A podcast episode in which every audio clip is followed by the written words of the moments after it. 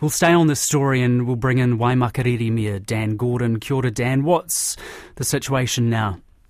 Well, um, I think you've just had a really good update from your uh, reporter there on the ground. I was at the briefing and provided some comments to that.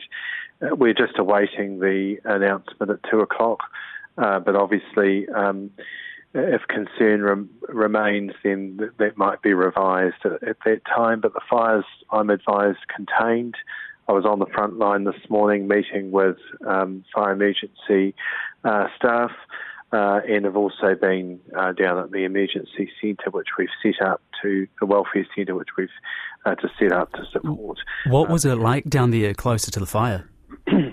um, look, very organised. Uh, this is this is a well-oiled machine in respect of, respect of Fire Emergency New Zealand. Um, they've done an amazing job and are doing an amazing job 70 volunteer, over, I think 77 of our volunteer firefighters were out last night and this morning uh, alongside the FENZ uh, uh, staff. They've got a, a command centre there. It's incredibly well organised. And uh, what are locals saying to you?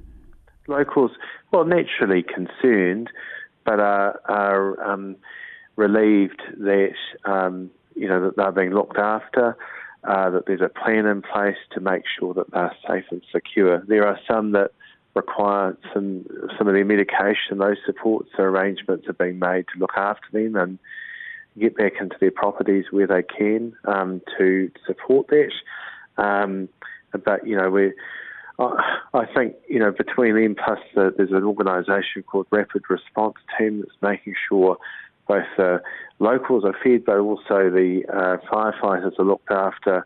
It's been just a remarkable community effort. How um, close did it get to the buildings there, Mr. Gordon? Uh, look, I don't have that information to hand. Uh, it's something I'd need to confirm with FENZ. Okay. But, um, there's a five there's a five k uh, area in which the the fire's been was was was at and has been contained within. You've had these hot, gusty nor'westerlies recently. How dry is it? Is that just fuel? So, well, obviously the winds are a concern and those things, but they're things that the fire fire experts are taking into account, making sure that they're keeping it contained and uh, trying to deal with it. You know, the fire break that's gone, and I'm incredibly grateful for the work that's gone into to also protect our community infrastructure. We have a major sewer ocean outfall that looks after all our communities, pretty much most of our communities here. Um, they made sure that was well covered uh, and looked after. So if that had gone out, we'd have had a lot of problems um, managing what we do with our sewage in our district. So, Indeed. Um, Fireworks went on sale yesterday. Is there any? Do you know anything about what started this fire?